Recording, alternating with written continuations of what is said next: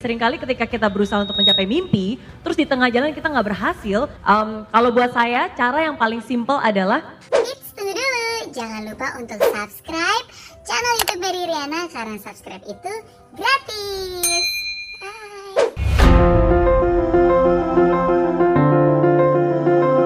ketika kita gagal, belum berhasil, terus merasa jenuh gitu. Um, apa yang harus kita lakukan? Ya, jadi pertama-tama menurut saya yang paling penting adalah ketika kita gagal, itu jangan pernah menyalahkan diri sendiri too much.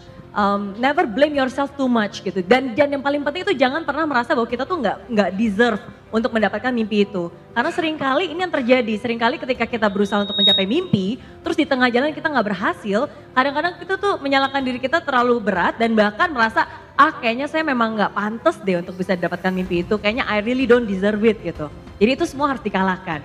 You deserve it, you deserve the best things in the world. Asalkan kalian juga mengusahakan the best thing in the world gitu. Jadi kalau kamu usahakan yang terbaik, kamu juga akan mendapatkan yang terbaik. Dan saya selalu percaya bahwa uh, it's not the end until ya I've done my best.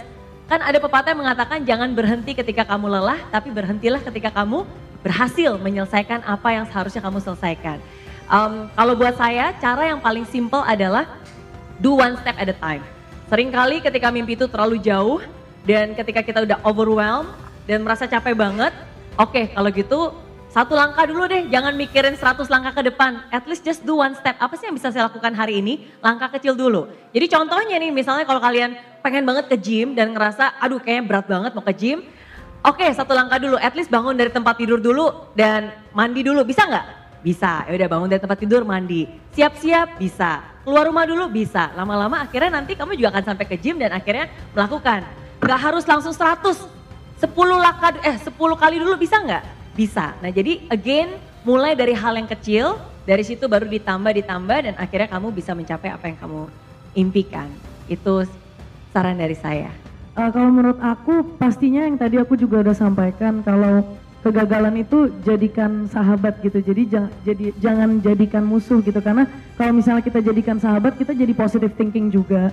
Dan juga kita jadi semakin uh, termotivasi untuk diri kita sendiri untuk oke okay, oke okay, kalau misalnya kita udah gagal hari ini kita harus yakin bahwa besok tuh kita bisa lebih baik lagi. Kita pasti bisa uh, menjadi pribadi yang lebih baik lagi dan pasti bisa juga uh, mewujudkan hal-hal yang belum diwujudkan misalnya kemarin gitu. Dan um, menurut aku finish what you have started sih jadi walaupun kita di tengah jalan kita gagal, tapi kita harus menyelesaikan yang kita sudah mulai gitu. Jadi itu sih yang menurut aku jangan patah semangat, jangan jangan apa ya, jangan mundur gitu. Jadi justru kita oke, okay, sekarang sih nggak apa-apa aku nggak berhasil, tapi aku yakin besok aku pasti berhasil. Jadi memang datang dari mindset juga, self motivation sih dan benar kata Miss Mary, don't blame yourself. Justru kita harus ngebangkitin diri kita sendiri. Kita justru, hey wake up gitu kayak you know you can do it gitu pasti ngomong ke diri sendiri bahwa enggak enggak pasti bisa dan